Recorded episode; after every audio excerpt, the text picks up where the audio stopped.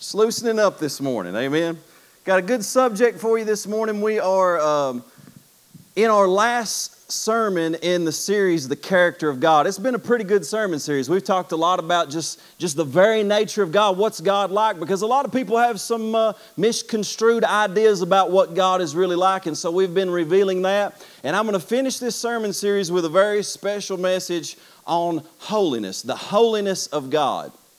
So if you would, you can turn in your Bibles uh, to Exodus chapter three if you have one. If not, you can follow along with us on the screen. But while you're turning there, if you would, I'd love for you uh, to pray with me. So would you just bow your heads with me and let's pray this morning. Father, we just thank you so much for your goodness. I thank you, Lord, for each person that's here this morning, for each person that's listening, God. And Holy Spirit, we ask you to come. And just like Caitlin was praying, Lord God, we ask that you would fill that gap in our lives.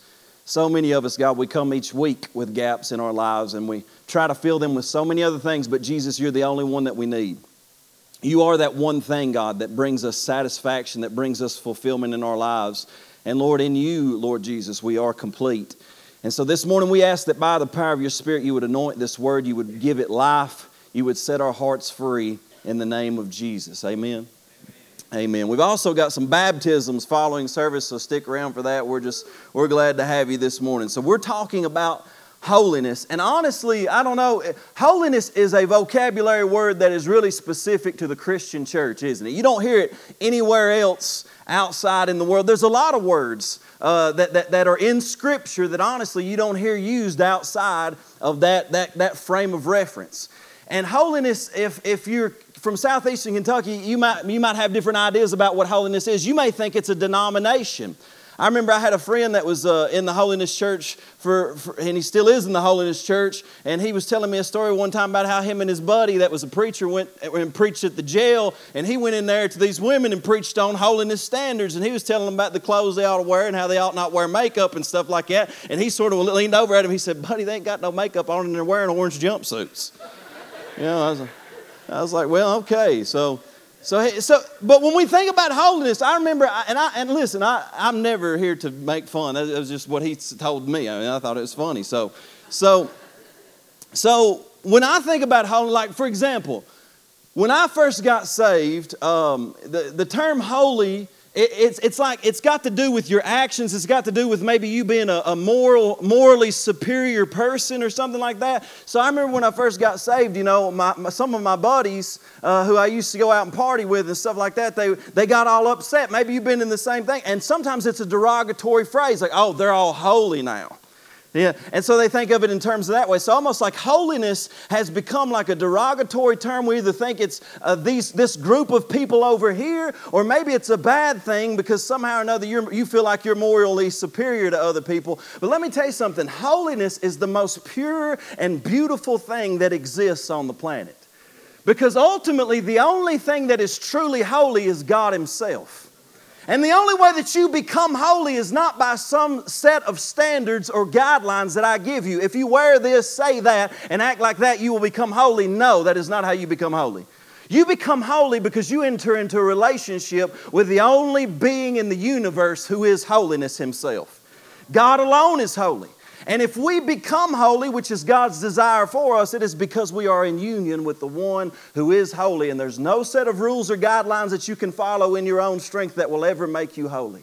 It'll never make you pure. So we need to know this God who we talk about. Now, I want you to understand that really holiness entails an experience with the living God. If you come from a background where you went to church and, and, and, and it was never about an experience or an encounter with God, it was all about head knowledge or ritual and stuff like that, you know, I, some, I pity you. I grew up, I grew up in a church, honestly, and I just thought that's what God was. It's like you go, you do a ritual in church, you go through the motions, you have some head knowledge about who He is, but as far as knowing Him in your heart, that's something different. I don't really know about that. But see, I grew up my whole life really in my mind knowing about God, thinking I knew God, thinking I was saved, but truly not honestly knowing God at the end of the day. Never having had an encounter with Him. And most of you all, some of you guys are new, but most of y'all, you've heard a little bit about my testimony. I'm going to share just a, a, a, a piece of it here this morning because my first encounter with holiness changed my life. And you need an encounter with the holiness of God. You need an encounter with a holy living God. More than anything else in your life, you need to experience this. And I'm going to say that most of you in this room, on some level, you have experienced it. On some, there's been some measure of experiencing it, but there's more to God than this. We've none of us have tapped into the full holiness and purity of God. But for, so my background, I'm thirty-four years old now. My name's Clay, for those of you who don't know me, but I grew up here in Manchester. And like most people, I went through, you know, a life like probably your average young person did. But I had some, I had some wounds when I was a kid. You know, I was ten years old. Some bad things happened. Different things happened here and there, just like the rest of us. And and and as a teenager, I turned to alcohol, which slowly led to turning to drugs and, and, and, and sex, and I was using those things to fill the gap and fill the void in my life. And by the time I was in high school and into my high school years and then ultimately into college, I was addicted to these things, and that was my identity. That's who I wanted to be. It's what brought me joy, I thought, but the deeper I went into it, see, the more empty I became. Now, obviously, there was a lot more involved in it. I was dealing with depression. I was bitter. I was angry. I had a really bad anger problem. Uh, I love people, but at the end of the day, I could be a little bit hateful, you know what I'm saying, if you push my buttons. And there was a lot of issues going on in my heart, and no doubt there still are. But there was a moment, see, I, I, I decided when I read the Scripture that I got convicted, and I saw that this God in the Scripture was calling me to something other than what I am. And it convicted my heart, and so I remember when I was, uh, in, in two thousand seven, I was twenty years old, I prayed and fasted for the first time, and I said, Lord, I'm, I want to consecrate myself to you. I don't know how to get out of what I'm in, but I know that I can't do it because I've tried, and I'm asking you to help me get out of this. And it started this eleven-month journey from December the twenty-fifth, that day when I consecrated my life to God. Let me tell you something, it did not get better at first, for those of you who are just joining us in the Christian walk. Like, it got worse. Matter of fact, that year after I said, Lord, I'm giving you my life, probably the worst year of my life. I mean, it got hard. There were demons coming from every direction. There was more insanity going on in my life than ever before, but I was consecrating myself. I was putting time aside to God. I was opening the Bible and reading it. I was praying. I was fasting. I was seeking the face of God, but no matter how hard I tried to change my life and become holy, I continued to fail over and over again. But something was changing, and God was doing a work in me, and I was growing, and my mind was being renewed, but I was still holding on to some of those impure things because I had learned they had become my crutch. They had become what I held on to. And as I went on this journey with God, eleven months into this journey, I remember coming, coming to, a, to a, the end of myself where I just couldn't take it anymore. I said, Lord, if I, if I cannot live the way the Bible is telling me to live and the way you've called me to live, then I just don't want to live anymore. And I remember I had been, I'd been out partying one last night. And I came home just feeling miserable, full of shame, full of guilt, thinking God hated me. And I went up into my bedroom and I began to weep. And I said that to God. I said, God, if, you, if I can't live the way you've called me to live, I don't want to live. And I tell you, the holy presence of God flooded that room. And it flooded my heart. And I was up in Lexington. I can take you to the bedroom. It's some apartment up there on Stewart Hall Boulevard. And and and I, it flooded my heart. Now, here's the thing. In a moment of time, what I experienced on the inside of me, and I've said this a million times, everything I had read about Jesus all of a sudden came alive. I saw Jesus. I don't know how to explain it. I didn't see him with my natural eyes. I saw him with my heart. And inwardly, there was a white-hot, burning light that was exposing all of the filthiness, all of the sin, all of the darkness in my heart. Now, here's what I assumed about God in that moment. I always assumed that if he ever really got close to all of my sin and filthiness and stuff, that he would just incinerate me and say, "Boy, you're too bad," and just zap me. But in that moment, let me tell you something. Everything in my life was being completely exposed, and I recognized how filthy, how wretched, how miserable, how dirty I was with no ability to cleanse myself. But at the same time that I was being exposed, lo- hot liquid love just came in and poured over my soul. And that holiness and that purity began to purge me and begin to cleanse me. And it made me whole. And in that moment, the things that, that were impure that I used to want to hold on to, all of a sudden they They lost their grip in my life because I had seen the Holy One. I had countered in holiness, and in that moment, see, he didn't come to judge me and say, "You're too far, you're too dirty, you're too distant to come into my presence." No, he came into my presence to purify me, to cleanse me, and to make me new and to make me whole. And he set me free. That was my, my first encounter with God's holiness. And I continue and I pray, God, I need to continue to encounter this holiness. I want to tell you about another time, because a lot of people, you're like, well, I've never had an experience like that. My, my relationship with God, I've never had that, and I get that. But just because you've never had that doesn't mean that you can't have an experience with God. You need to seek the Lord. Seek the Lord for these things. But but see, even in our regular day-to-day life, we've got mundane day-to-day life, and I, I get that. But last year, uh, my wife and I, we've been on a process. We've been married seven years, and most of you guys, you know our story. We've been dealing with infertility, couldn't have a baby, prayed, prayed, prayed, didn't happen. And the Lord, through different means, led us to adoption. And I remember the heartbreak that going through this season and just the difficulty of it all. And we end up going through this process, and we're going uh, to adopt our baby in, in Utah. And we go, and uh, the you know we meet with the birth mother, and I'm telling you, man, it's an emotional experience. And it's I'm, help me not cry, right? I mean, I just think bad, but it's a holy moment. And and and what you what you go in, and here's the thing: she's born, and we go and we see her, and we're in Utah.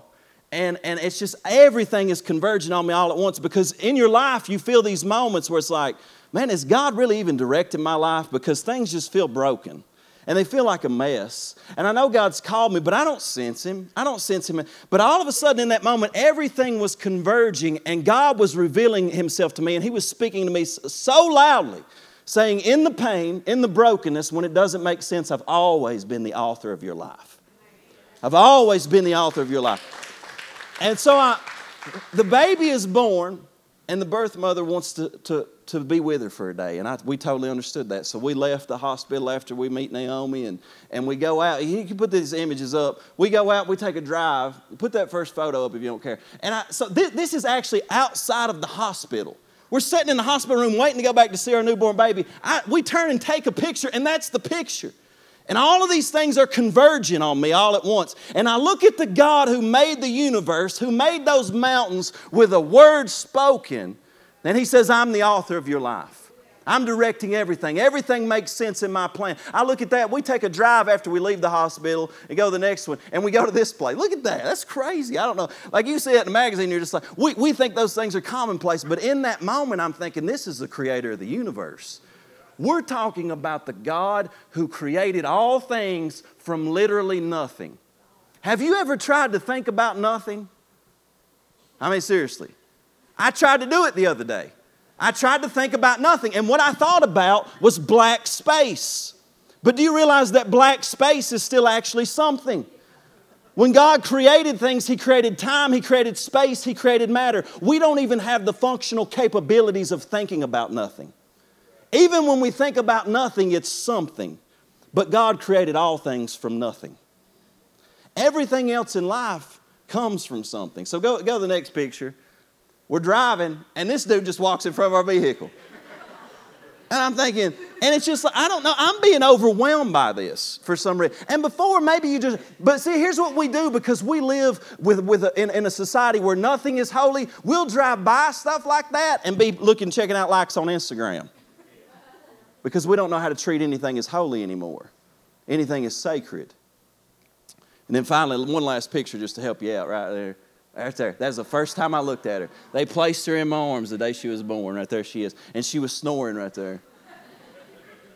But all that stuff was converging on me all at once. And I don't know if that's the best, the best uh, example of what holiness is. But I'm telling you, when you're dealing with a holy God, what holiness is, literally, the meaning of the word is to be set apart. To be uncommon. It's other, totally other, totally unique, something that you have not experienced in the normal day-to-day life. It's something beyond, something beyond what you fully understand. And when you have a moment with the holiness of God, there are other things that can't be brought into that moment. You can't defile a holy moment with God. When you're sitting here worshiping God like we were last Sunday night, and y'all remember just the presence of God flooding this place, the last thing you want to do is sit down in your chair and look at your iPad. Because the holiness of God is there. It's present. And something is moving and something is changing. But let me get into Scripture in Exodus three, because the first mention of the word holy is actually in Exodus three with a guy named Moses who has an encounter with this God that we're talking about. And in Exodus three verses one through six, it says, Now Moses was tending the flock of Jethro, his father-in-law, the priest of Midian. And he led the flock to the back of the desert and came to Horeb, the mountain of God. And the angel of the Lord appeared to him in a flame of fire from the midst of the bush. Think about that. So he looked, and behold, the bush was burning with fire, but the bush was not consumed. And then Moses said, I will now turn aside and see this great sight, why the bush does not burn. So when the Lord saw that he turned aside to look, God called to him from the midst of the bush and said, Moses, Moses. And he said, Here I am. And then he said, Do not draw near this place. Take your sandals off your feet, for the place where you stand is holy ground. Moreover, he said, I am the God of your father, the God of Abraham, the God of Isaac, and the God of Jacob. And Moses hid his face, for he was afraid to look upon God. Now notice, Moses has been in Egypt for forty years of his life, raised up under Pharaoh as Pharaoh's literal son, so to speak. He realizes that actually he is an Israelite. He's a Jew uh, by birth, and he sees one of his brothers being beaten and tormented by some of the Egyptians who, are, who, who have enslaved them, and he defends him and actually murders an Egyptian. So he's a hunted man. He goes out into the desert. He's there forty years tending sheep with his father, uh, uh, father-in-law Jethro. And as he's tending sheep, he's taking these sheep to the backside of the desert, the mountain of God, Horeb, and all of a sudden he looks over and he sees a bush with a fire in the midst of it, but the bush is not consumed. And I told somebody the other day, I read this story, and because a lot of times when I'm reading Scripture, I'm thinking, Lord, you got to give me something out of this, and I'm thinking about that. What in the world does a bush not being consumed have to do with anything? And all of a sudden, as I'm studying, the Lord begins to deal with my heart. And he says, see, the bush is not consumed. And we had a big bonfire on, uh, on Friday night there. Anybody come to that? It was a good, pretty good bonfire. But the thing about the bonfire is this. We had to keep adding wood to keep that thing burning. When he looks at this bush, this bush is not being consumed. There's a fire in the midst of it, but the bush itself is not burning. The only way a human-made fire can continue to burn is if it has fuel to burn, and it continues to consume that. But God is saying, I don't need fuel to burn. I'm the totally independent one. Everything that is made comes from me.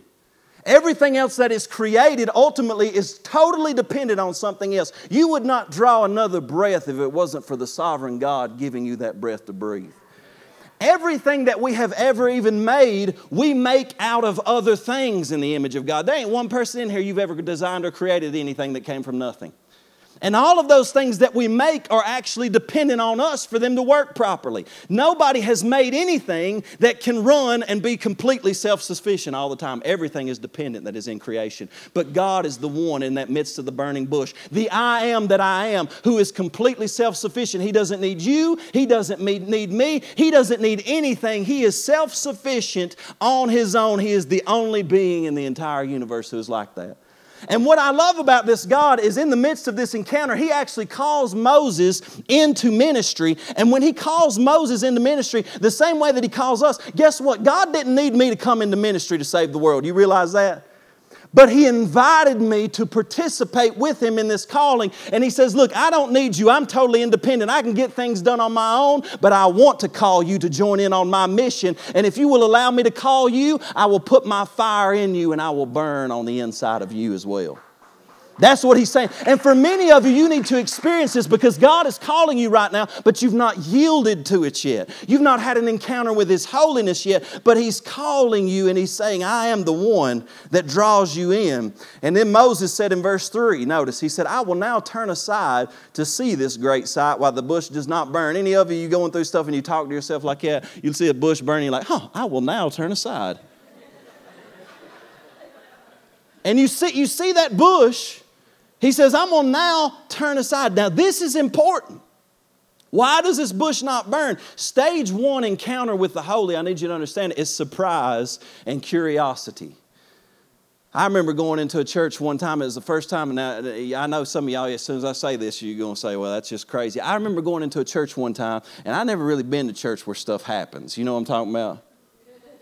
Where stuff happens. I remember the first time I heard, I was sitting by a woman, and I honestly was still a little bit buzzed from earlier in the day. I was a young guy. I wasn't, I wasn't free yet. You know what I'm talking about? Amen. Anybody? Nobody? All right. Y'all are holy, I know. Before I was saved, I come in, I sat down, and this woman beside me, man, gives a message in tongues. And I was like, oh, gosh. Oh, oh. I, it scared me dead. But I, I, you know, everybody else is freaked out by that. Like it, you speak in tongues and people will be totally freaked. You know what it did to me? It, it brought surprise and curiosity into my heart. Because up to that point, everything in my, I'd tried everything. Everything else was mundane. And in my heart, I said, thank God, something that is finally other than what I've been experiencing.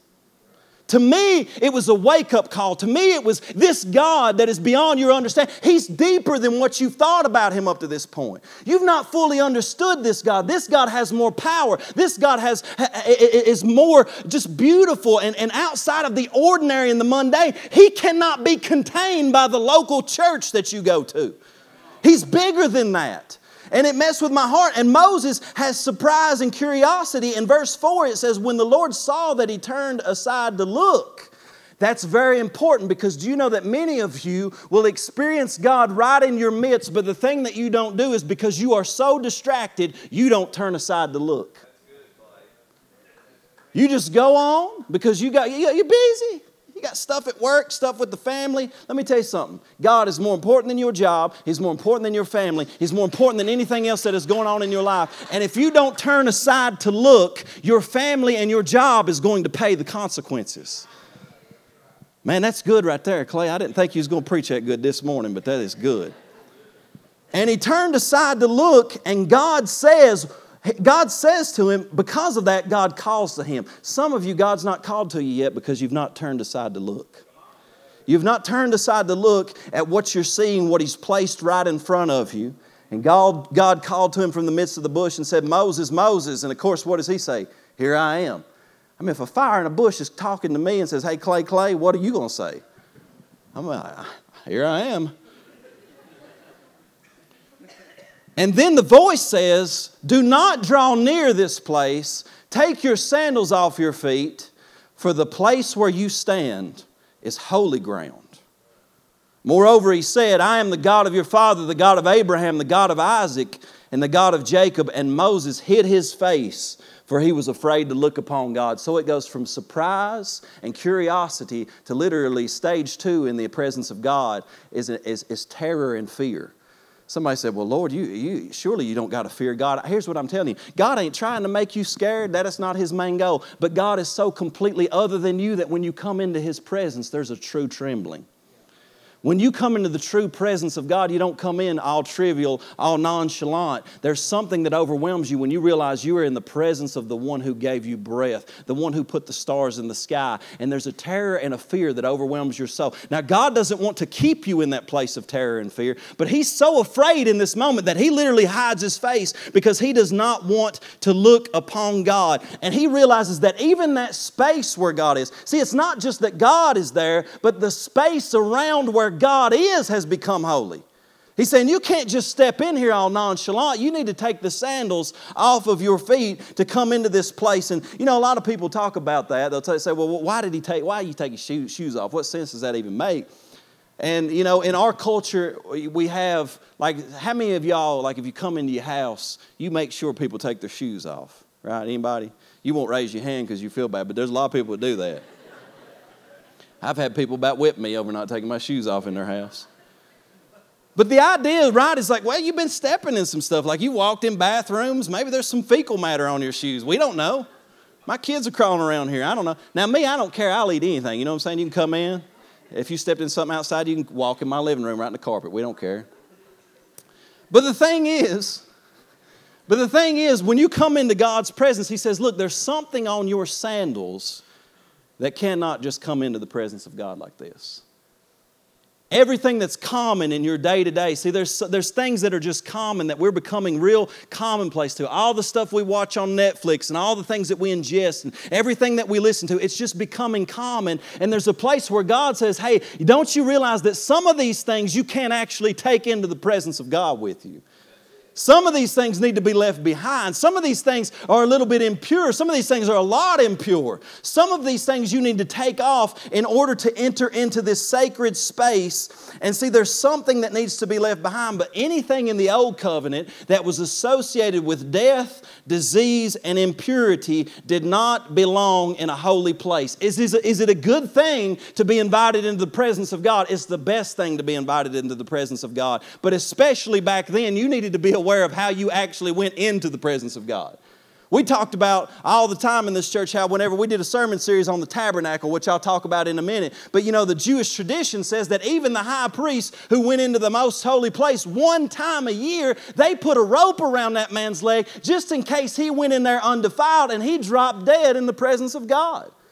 It was a holy place. He wasn't supposed to just waltz in there unsanctified without thinking about what he was doing. Now, stick with me because I understand this is, this is a lot of the reason, and I'm going to hash this out by the time we're done, but this is a lot of the reason, and I'm going to bet that there's people in this house this morning because I see new faces, but there's people in this house this morning that have a view of God that they say, I cannot tell the number of people in Southeastern Kentucky, I've invited them to church, they say something along the lines of, I can't come there, I got to get my life together. I can't come there, I'm still doing this. I can't come there, the walls will fall in on me. And I'm telling you, you can come here, but it's not Not because of what you've done, it's because of what Jesus has done. Now, now, and you're welcome here, and I'm going to make more sense of that as we go, but there's a leading up to that. Because if Jesus had just done what he did and died on the cross from the get-go without first really dealing with our sins and letting us know that God is holy and we are not, then we would have taken it lightly. We, have not, we would not have understood what he was really wanting to do in our life and setting us free from sin. So step three, see, is the calling and the commission, because he enters into this place. It's curiosity. He turns aside. He looks. But then he sees God. There's terror and fear. And then finally, in that moment, when you see the Holy One, your life is forever changed. Like I had plans to go to law school. I was going to follow in my dad's footsteps. When I encountered the Holy One, all of that burnt away. All my plans, they burnt. They went in fire. God calls me into ministry. I'm like, how am I going to do this, Lord? I don't even know the Bible. But you had just had an encounter with the Holy One. It doesn't matter what you know and what you don't know. He's calling you, and you yield and you respond to this holy God because there's nothing else you can do once you've had that experience. So, Moses goes in after he has this encounter with the holy presence of God, goes into Egypt. You remember the story. He sets the people free. They come out on the Red Sea. The waters are, are parted. They come back to the same mountain. And on that mountain, they have the same encounter corporately as four million people as Moses did individually as one. God shows up on the mountain. The presence of God is so holy. They say, don't, we ain't going near that. You go talk to him, Moses. We don't want to deal with that, God. You go talk to him. And so Moses goes and talks to him. And he receives instructions. And the instructions are how to build a tabernacle to host the holy presence of God. Because God wants to be among his people, but see, he has to teach them how to be among them properly. So they build the tabernacle, and outside, anybody can camp around the outside of it, but when you go into the gates, you got to bring a sacrifice in order to enter in. And then in order to enter into the holy place, you've got to be a priest. Sanctified, cleansed, going through rituals to get into that holy place. And then on the inside of it is the most holy place where one man goes one time a year to offer sacrifice for sins for everybody. And not anybody can go in there. You remember there's a veil there, eighteen inches thick, keeping us back from that most holy place. Because God's presence is good, but it's also powerful, and therefore it's very dangerous. Leviticus eleven, Leviticus is really a book that God is trying to teach them how to be holy, how to come into his presence. And in Leviticus eleven, verse forty-four through forty-five, he says, for I am the Lord your God. You shall therefore consecrate yourselves, and you shall be holy. That means you got to set yourself apart from the rest of the world. And be holy, be different, be other. He said, for I am holy, neither shall you defile, defile yourselves, for I am the Lord who brings you up out of the land of Egypt to be your God. You shall therefore be holy, for I am holy. And we know that in Peter, he quotes this very verse. But see, he's saying there's, there's certain behaviors and there's certain things that we do, certain things that we say that just shouldn't be in the presence of God. And Leviticus teaches certain things because one of the main things that Leviticus teaches is ritual law. Now, they would be impure just because they simply touched a dead body or because they were around some kind of infectious disease. And, and it, it kind of like coronavirus right now, you know, you get around anybody, you got to go quarantine for like, you know, ten days or whatever. They, they had the same principle.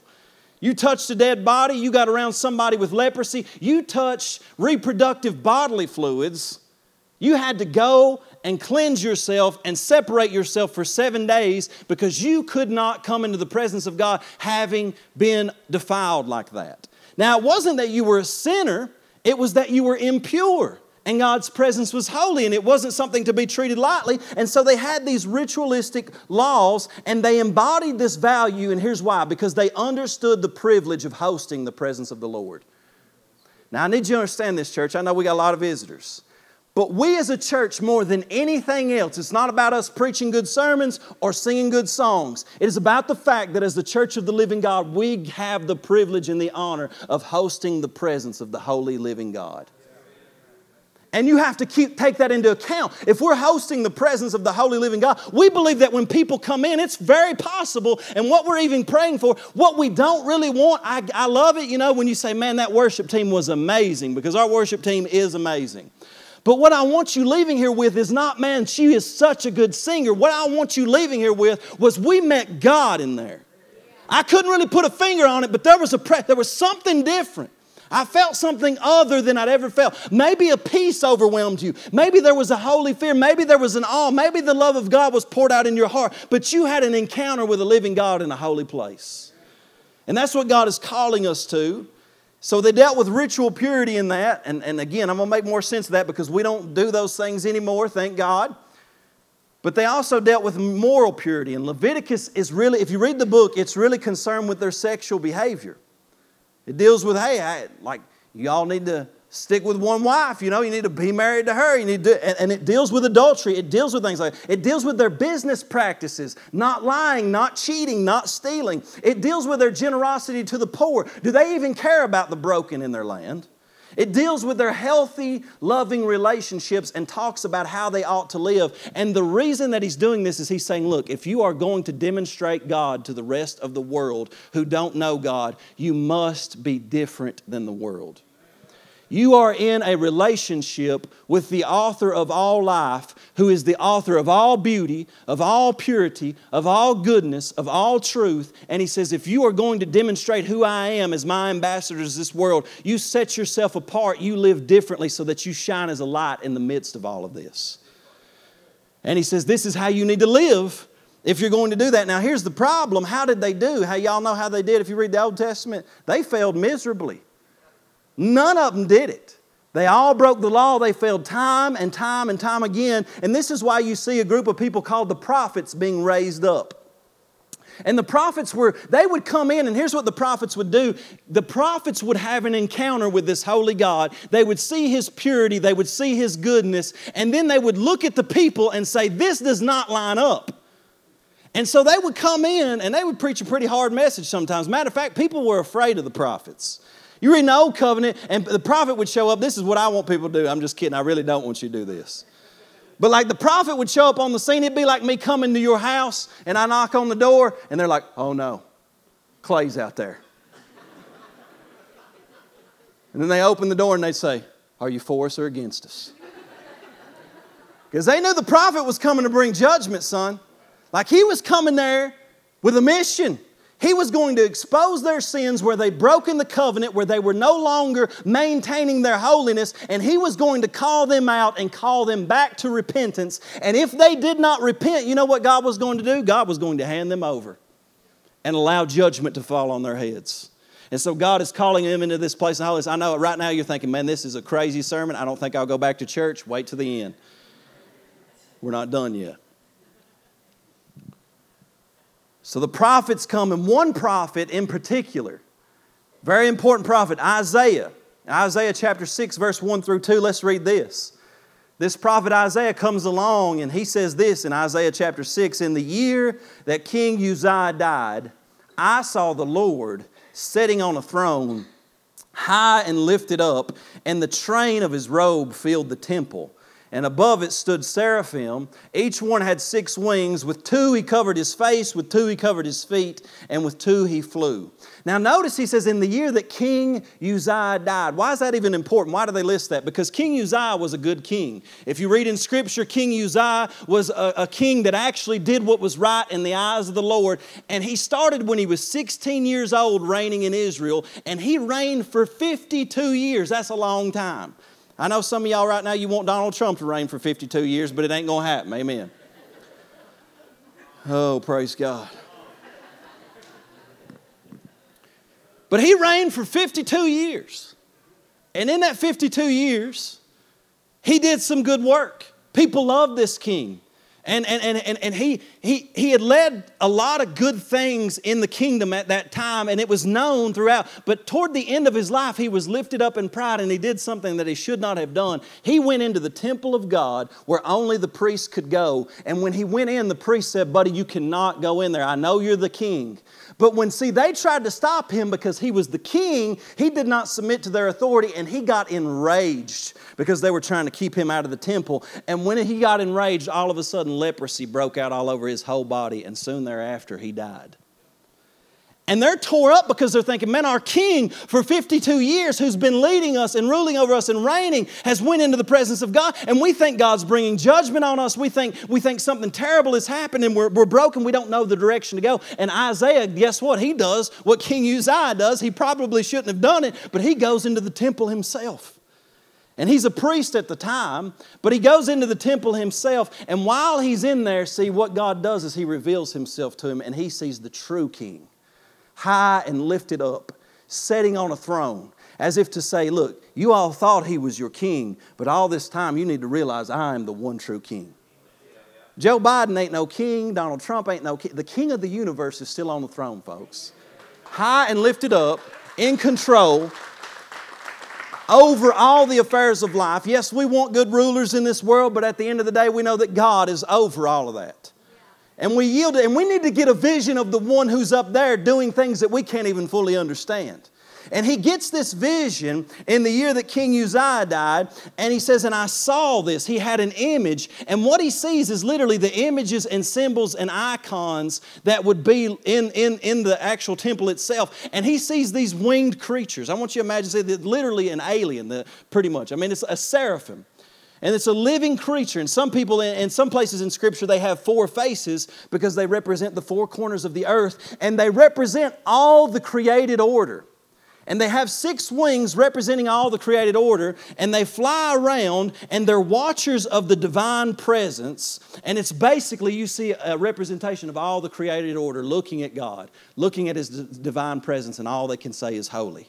Here's what it says in verse three. And one cried to another and said, holy, holy, holy is the Lord of hosts. The whole earth is full of His glory. So you see these creatures that represent all of creation, including myself and yourself, because on one side of them they have a human face. And when they see God, the only thing that they can cry out in His presence is holy. They see something that is so pure, so full of light, that nobody can even approach it. He dwells in unapproachable light. And they have this instance, and I love what it says because Isaiah is dealing with this. And in verse four and five, it says, the posts of the door were shaken by the voice of him who cried out, and the house was filled with smoke. So I said, notice, notice what, what Isaiah says. Woe is me, for I am undone. One translation says, I'm ruined. I'm undone because I'm a man of unclean lips, and I dwell in the midst of a people of unclean lips. For my eyes have seen the King, the Lord of hosts. In the moment when he sees God, and really all he sees is the train of his robe filling the temple. He doesn't even see the fullness of God. He sees the bottom part of his garment, and it literally blows his mind. Doesn't even see all of the fullness of God. But in that moment when God floods that space and floods that room, the first thing that he notices is what Moses noticed. He had terror and fear and trepidation. And what he noticed is all of his moral compromises were exposed in a moment of time. Some of y'all, you ain't had your moral compromises exposed in a long time. And you've went on living with them thinking, this is going to be all right. We can probably ride. I can keep lying. I can just keep on lying. You need that exposed. But see, the good thing about when God exposes it is He does something else. He doesn't just say, hey, you're dirty, don't come into my presence, I hate you. He doesn't say that, does He? And thank God that He doesn't. But he says, I'm undone, I'm ruined, I'm a man of unclean lips, and I dwell in the midst of a people of unclean lips. There's something in his heart that brings him to confession. When I was in that room in Lexington that day, the one thing that I did was I began to confess. And I confessed with tears and brokenness, saying, God, I'm sorry. I, I did not know what I was doing. I did not realize that. And as I began to confess, something began to break loose in me. Things were leaving me. Other things were coming into me. There was a transfer of my guilt and my shame and my sin onto the Holy One who was ready to take it because of what Jesus had done.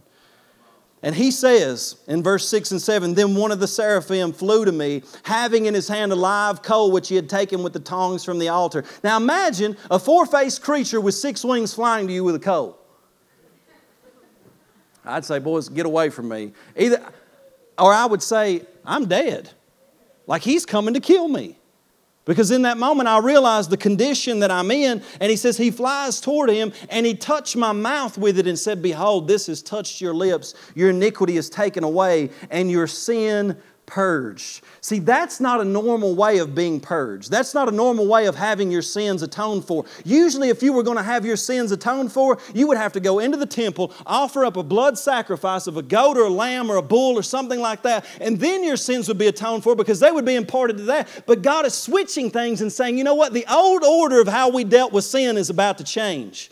Because the old order of how we dealt with sin never actually got on the inside of you. It was always external. You thought you could be holy by, before God by what you did externally. And I'm saying I'm trying to put my holiness on the inside of you.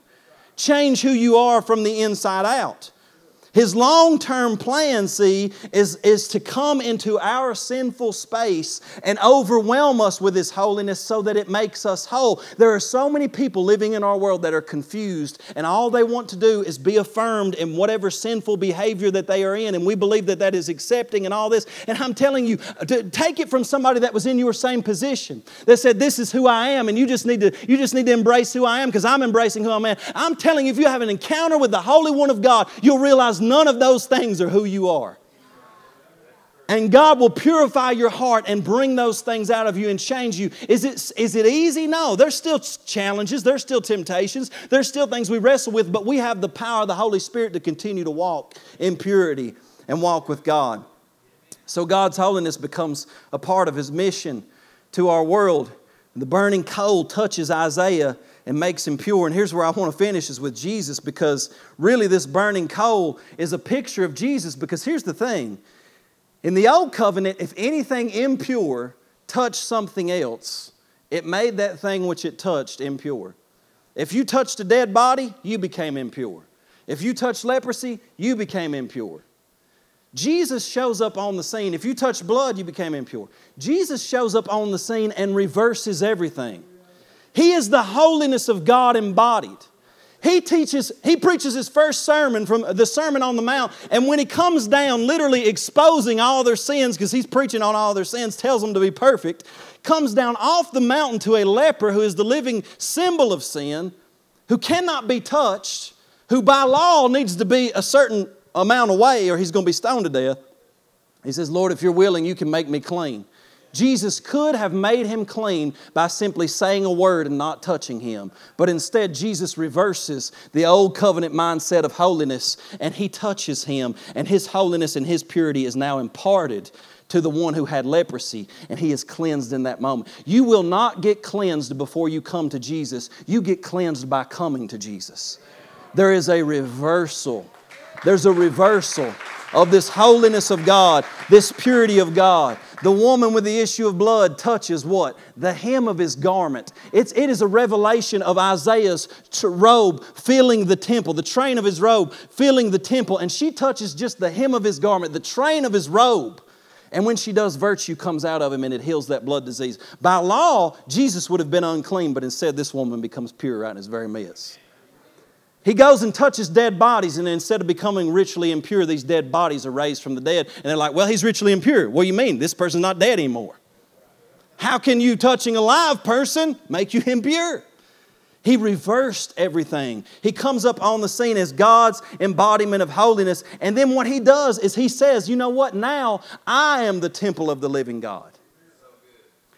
No longer is God's presence dwelling somewhere in a temple somewhere in a building, where you got to go to and there's a veil torn. You remember when Jesus died on the cross? That veil tore from top to bottom. Why? Because the presence of God was being unleashed throughout the world.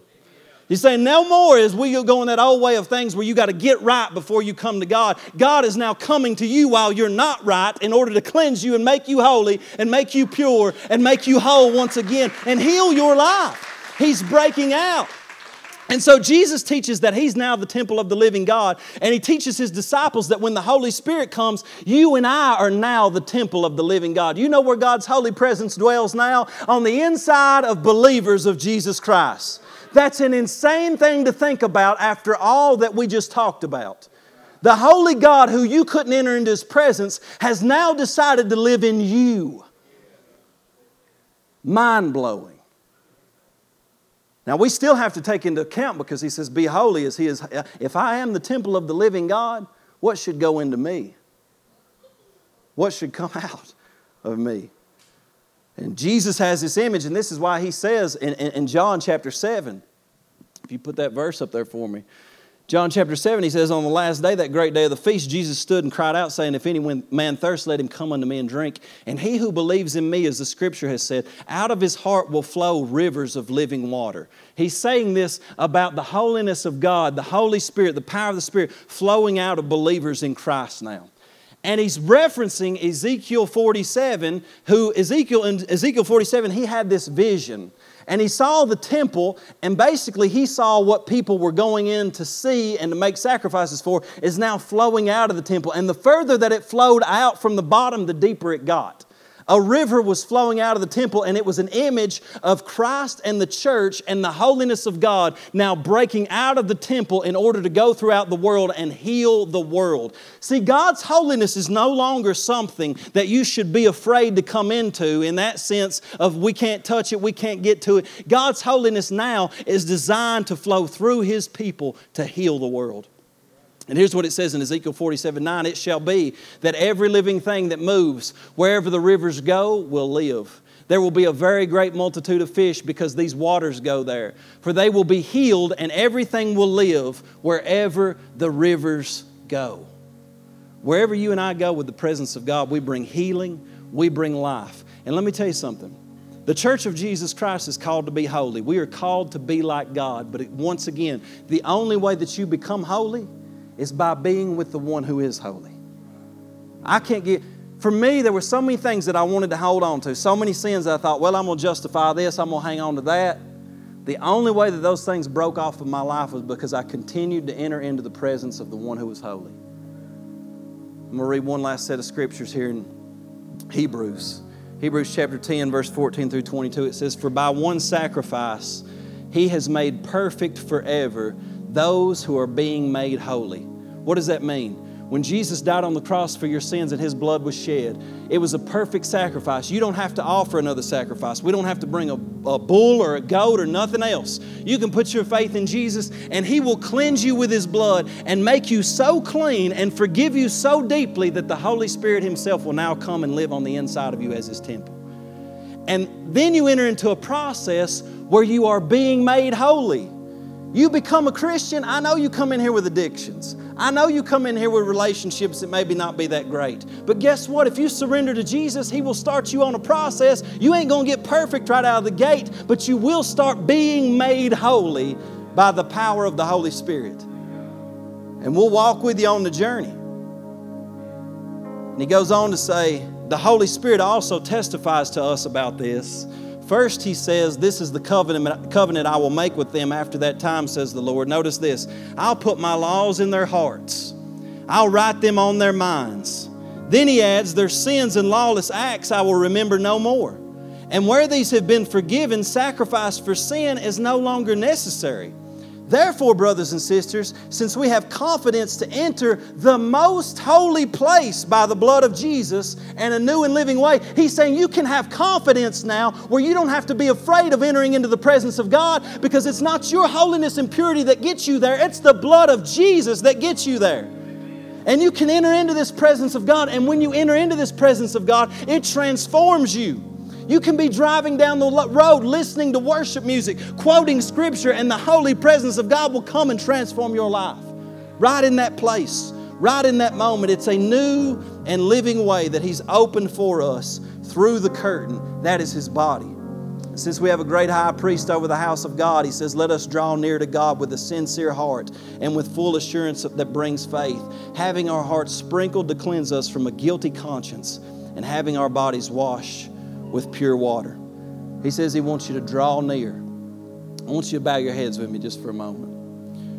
He says, based on what Jesus has done, the shedding of His blood, the cleansing of your sins, He wants you to draw near in full assurance of faith. If you will put your faith in Jesus, there's nothing that is hindering you and saying you can't come in here anymore.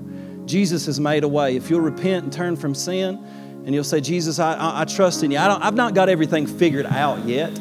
I've still got some hang-ups. I've still got some addictions. I've still got some struggles. But I'm willing to follow you because I want to experience you, God. And I need you to do what you did to Isaiah. I need you to cleanse me. I need you to purge me. I need you to help me.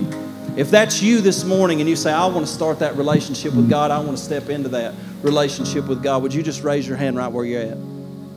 Anybody? Anybody in the room? Just raise your hand. Let, as an act of faith. Anybody in the room? Amen. Amen. Now for the rest of us, I want you to consider, is there any part of your life where you're aware that it's closed off from God? That you're not allowing the presence and the power and the Spirit of God to infiltrate that area of your life? Right now, I'm telling you, you need to open that door. You need to say, Jesus, I need your holiness. I need your purity to come into this place in my life. Come into this spot and bring redemption and bring healing. Father, we just pray right now in the name of Jesus that your Holy Spirit would come upon each person. We need an encounter with your goodness, with your holiness. And God, there's some people that you're calling even in this moment. And Lord Jesus, you're, you're calling them not just to be saved, but to enter into ministry, to allow your Spirit, your presence, your holiness to flow through them. And God, we trust that in this moment you're able to burn away certain things in our life, God, that are broken, that need your healing, that needs your love. And so we just ask you to touch us now, to bring that healing, to bring that forgiveness, to bring that redemption in Jesus' name.